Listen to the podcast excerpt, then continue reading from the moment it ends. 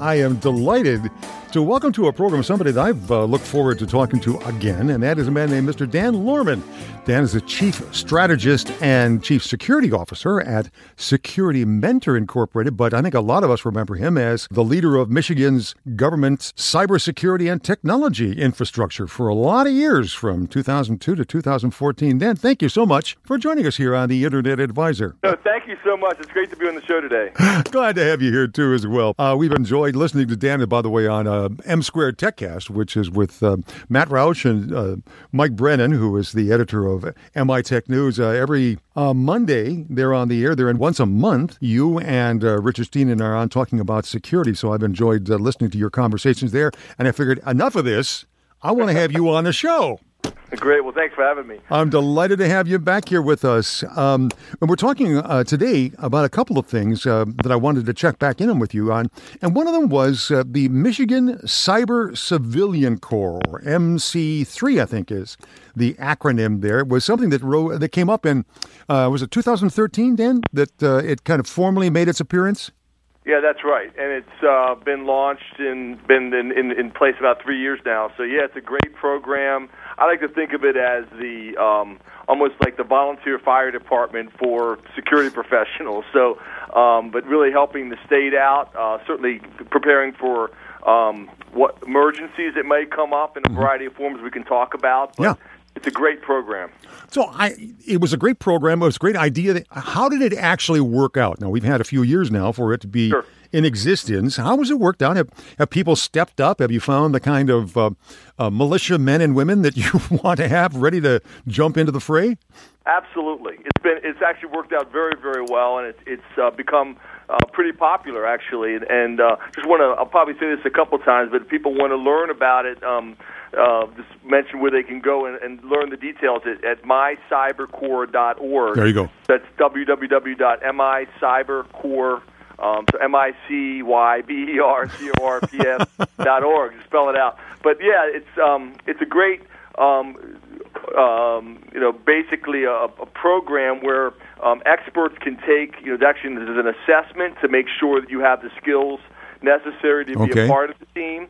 But um, really, the idea is to bring together people um, if you know, um, should there be a major cyber emergency, um, mm-hmm. basically bring those people together, and they can. You, right now, anyone who's interested can go and take an assessment to see if they pass the test. Oh. There actually are um, several dozen people that are in the in the group now. They they meet regularly. They uh, have regular um, training together.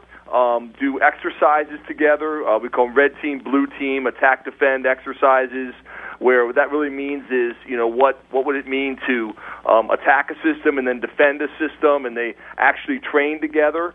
And uh, it's it's it's a program that's that's uh, really going strong right now. You know, Dan does uh, this is Ed. It almost sounds like what it is is you you've gathered together a bunch of professionals, and it's like a like a two way street.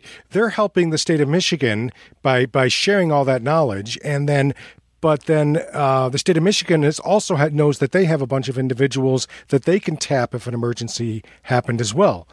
I mean, that's, that's exactly right. That's okay. exactly it. And and so the concept of, like I said, volunteer fire department for cyber. I mean, it, obviously that analogy kind of falls apart in some ways, but it is. There's really benefit and the networking opportunities for the uh, um, security professionals mm. to get together um, to work with others, to learn from them, um, from different organizations, uh, some from academia, some from government, some from the private sector, different companies around the state, and different teams are being formed in different sectors of, of the state. So um, obviously, some people would be like in Southeast Michigan, some more in the Ann Arbor area, some in Grand Rapids, and some kind of in the uh, northern Lower Peninsula.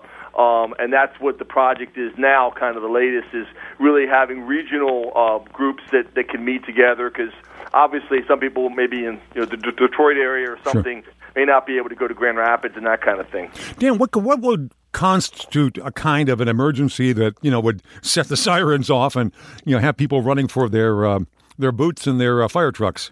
Sure, that's exactly it.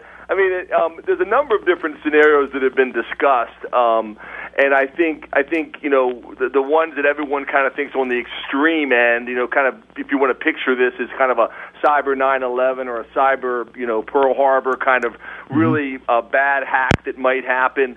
Um, I think you know obviously I, could that could happen someday. Um, I'm hoping it doesn't. Yeah, um, but right. but that kind of a thing could happen. You know, we obviously had the blackout back in 2003, which mm. wasn't a cyber-related incident, but you know we right. all remember that from another hot day in the summer oh, Lord, um, yes. when when the lights went out. But you know, should there be some kind of um, uh, malware that or you know ransomware that that spreads kind of virally mm-hmm. across multiple companies.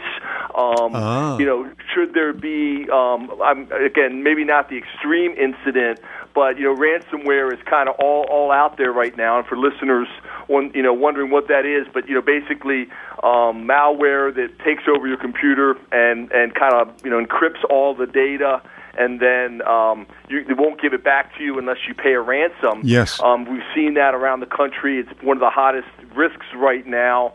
Uh, uh-huh. related to you know hospitals and those kinds of things. Oh, yeah. And so you know if that kind of a thing it has happened already in Michigan, but if it got a little bit more viral, um, I know there's discussions around that even now that you know what can we do to work together on these kinds of issues.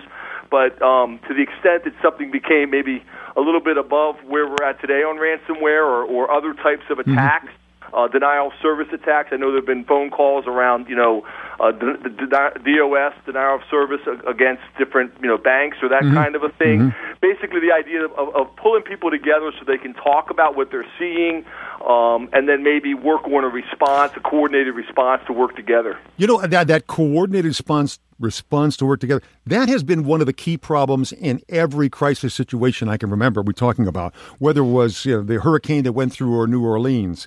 You know, the, the, the travesty that happened there was the lack of communication.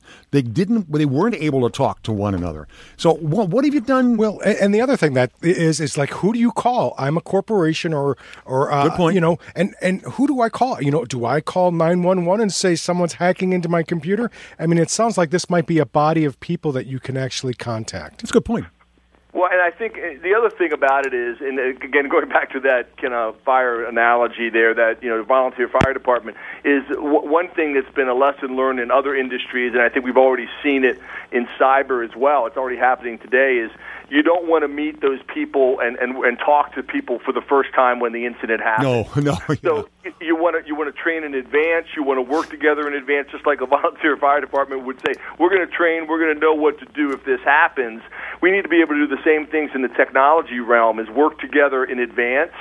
Um, train in advance, know the people, know their names, know the phone numbers to call, know their you know, contact information, and and you know, the more you can do in advance to communicate and to work together, the better equipped you'll be you know, if and when that mm-hmm. situation comes mm-hmm. up. Dan uh, Lohrmann is our guest here. And uh, by the way, Dan, you had mentioned before you had spelled out the, the, the, website. People don't have to worry about taking that down, by the way. If you go to internetadvisor.net, on our homepage, uh, you'll see uh, in bold Michigan Cyber Civilian Corps, or MIC3. And if you click on that, that'll take you immediately to the web page oh, for the Michigan Cyber uh, Civilian Corps. And you can find out more information there about uh, you know, becoming a member of that? And uh, t- typically, what what kind of uh, qualifications do people need? I mean, for instance, could Ed be one of them? I'm sure I could pass the test. well, I, I mean, uh, yeah, I mean, I think um, there's an assessment online. I think there are, there are a couple of different um, of levels. We are looking for people who are um, you have some some hands-on knowledge. Um, gotcha. You know, and, and have actually done this a little bit before. So okay, that's a that's a key thing. If somebody has got the practical experience of dealing with. Uh, uh, hackers and uh, and security issues as well. Dan Lohrmann is our guest. Dan's also a great columnist. He's written some excellent blogs, and one of them was about um, smartphones becoming our new computers. I want to get back to that when we return with the Internet Advisor and Dan Lohrmann in just a moment.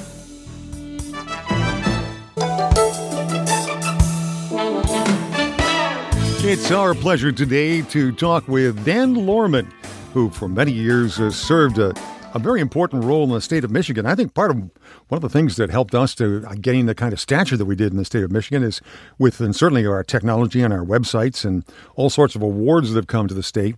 Um, he was uh, declared uh, during that period of time that he was the head of our Michigan cybersecurity and technology infrastructure, uh, named uh, CSO of the year, public official of the year, and We won a Computer World Premier 100 Leader Award. So, Dan, we're delighted to have you with us. You are, I mean, you must have a uh, a keyboard surgically implanted in your somewhere on your being because you are just putting up articles all over the place. Oh, thank you. I enjoy, enjoy it, thanks for the kind words. I appreciate it, Foster. Oh yeah. Well, one of the ones that fascinated me was I, as I was looking on it, was an article that you had that essentially said or asked the question, and it was in a government technology website: uh, Will a smartphone replace your PC? And that is a question that has always fascinated me. As a matter of fact, Ed and I were talking about that before um, we invited you on the air here. What led you to that question?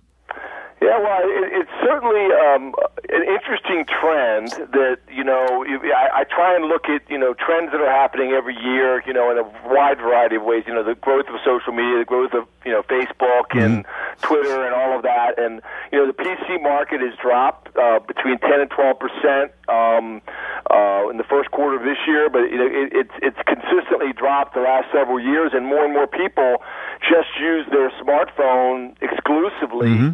Um, to access the internet with you know using apps and um, obviously now with the you know Pokemon Go. but right. uh, you know, they, people like to uh, to use their you know their smartphone, whether it's an Android or you know an iPhone, Apple, um, um, iOS device, whatever it may be, um, or you know, obviously an iPad, sometimes the tablet devices, sure. more and more, and and uh, so it's certainly a, a huge trend. So, what do you think that will mean in terms of uh, you know our listeners who are here?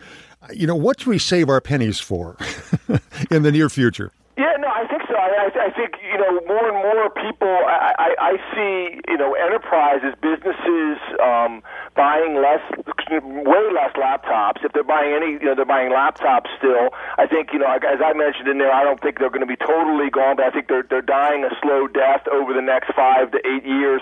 Certainly, when you're writing articles or doing your know term papers for school or or you know writing blogs, as you as you mentioned, the articles. I think having a larger screen is important. Sure. Um, interestingly enough, I had this question on in LinkedIn, and I had literally hundreds of people responding, and some uh, many were saying this has already happened, it's already over, the PC is dead, the laptop is dead. Others saying absolutely not, it'll never happen. So yeah. it was interesting. You had this kind of 50-50 debate going on. It was really kind of heated about know, almost religious debate about you know this topic, and and it, there was lots of people who had different views on it, and um, yeah. but I, I I really think that you know the trend clearly is that the PC and the laptop are being phased out. More and more apps are coming online.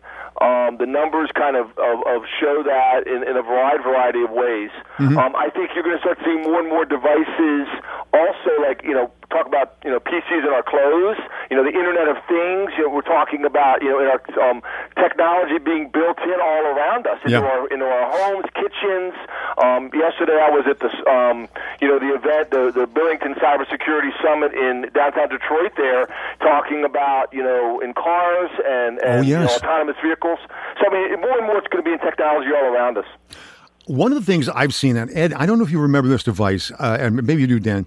I thought it was put out by HP. It was um, uh, a smartphone that plugged into a tablet, and it gave you a bigger screen. I think uh, AT and T had it for a while, didn't they?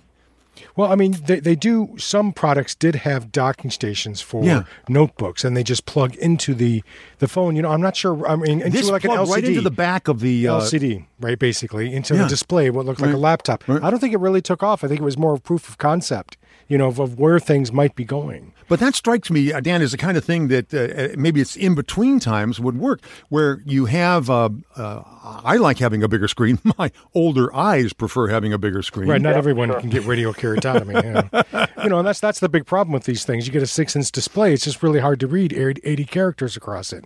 Yep. You know. Yep. Yeah, I think I think you know I I, I think. A, mentioned you guys talking about you know being being able to walk into a room and maybe have your big screen TV pick up the mm-hmm. you know the, the data from your iPhone. I I think that kind of technology is coming, yeah. and um, I I don't know of any one single product that's there now, but you know the kind of ubiquitous data all around us. Um, your smartphone is also becoming kind of the um, I call it the universal remote to life almost. I mean, you know, the idea that your smartphone can start your car, open the car doors, do the security in your house more and more Internet of Things devices that we have in our homes are controlled by smartphone apps. Mm. So um, the one thing I say to people is really make sure you know that one device you do have is protected, and ah. that you you, you have um, you know good password um, protection on that, yep. and, and a lot of people still do not even, you know, uh, password protect their smartphone. So, you know, making sure that you know you have the basics in place that are already available around security related to being able to wipe the device if it gets lost or stolen, and having, um, you know, preferably biometrics. You get fingerprint to open right. your your, your uh, smartphone. I love the biometrics, to be honest with you. The the fingerprint, for instance, with the iPhone, yeah. the, you know, I use that to open not just open only to open the iPhone, but it also opens uh, LastPass, which is my my vault for yeah. all of my passwords. And, and, and, you do your store purchases, And my bank, your bank, yeah, and yeah, install yeah, exactly. And the and Visa Visa purchases requires my uh, my my fingerprint as well. So you see that, that biometric as being right now at least the key to, to helping to secure you need to have that kind of thing rather than Absolutely. than I think, and just even even it's the numbers are pretty scary. That uh, the majority of people still um, do not use two-factor authentication, the basic, you know, the biometric, um, and or you know, a lot of people don't even password protect. They just don't even have anything, you know, protecting their their smartphone. They do have or their computer. So, just highly encourage people to do that, and and even also take advantage of for something like your Google, uh, Gmail, for Twitter, for your your uh, Facebook account, using two-factor, um, mm-hmm. you know, password, uh, password is another step. But just you know, where they'll text you like your your PIN. Um, it sounds complicated, but if you just do it the first time, then um, your device can remember that, and you don't have to do it after that. But it, it really does protect your device. Um, so less than 10% of the people in the population actually use that, but it can add so much more security to your whole experience experience online. That's an excellent point, and that's something I, we've mentioned, but we should probably mention it more frequently. That most internet, uh, you know, like your your Gmails and your your your Apple Hot, Mails Hot and Hotmails, they provide two step authentication. And if you lose um, your password or forget your password or your account's been hacked, then you, you want to be able to have the ability to text your account. Mm-hmm uh, a pin so that you can get access to your account, hopefully exactly. before the other person changes all that other security information. so if you haven't done it in the last six months into or a year, go back into the security settings of your mail account and see if you can, you know, and, and just check your security settings. Dan, I know this is hopping around a little bit kind of wildly, but you're very much involved in um, the security world now um, as a chief strategist and uh, security officer at Security Mentor. Um, what are have we seen a shift in um, the tactics of the bad guys recently? It, it, I don't seem to be getting as much in terms of, of phishing kind of emails coming through. Uh, no. Yeah. Has it shifted in, in other directions? Well, I think there's a, there's a number of things going on at once, and I think the number, kind of the hottest trend out there right now, would be ransomware, as I mentioned mm-hmm. earlier. Um, you know, I think a lot of, of companies are really being hit. Um, hospitals, businesses, small businesses, medium and large. Um, there are, you know, phishing is still big out there. Um, there's something actually happening now called whaling, believe it or not. They're big going after the big fish, which is very targeted, um, going oh, after yeah. those key people and companies, or if you have your own company, your own business, um, trying to get you to believe, trust them, and then maybe do a fund transfer. It doesn't always include a phishing link. It may just be they, they try and set themselves up as a as a supplier or some kind of way. Oh yeah, yeah. To get to get you to to take some action, obviously that's going to make them money. So, I, yeah, I've heard about that. It's kind of a confidence game where right. this is at like at the C, CEO level. It's like the yep. cyber version of the good old boy system. Yep. You're right. And and here you got a, a, major supplier who's suddenly saying, "I need X." And uh, because the name is there and it's the major supplier, the, the CEO might be fooled into thinking that this That's is interesting. I have not heard of that trend. It's called whaling, right? Yeah, very popular, and and it's you know they use it. I'll give you one quick technique that's used in that is like they'll, they'll they really do in-depth research to learn um, yep. about you know what people do. Maybe even get your Gmail account. Maybe send somebody a Gmail. Um, they get the actual take over the account of like a CEO or some CFO wow. or high-level executive, yep. and send you an email and say, "Hey, I'm fishing today." Maybe they really are fishing. You know, they've really done that much research, and uh, I can't I can't make this fund transfer. I'll do all. The- I got to run right now, but thank you so much for helping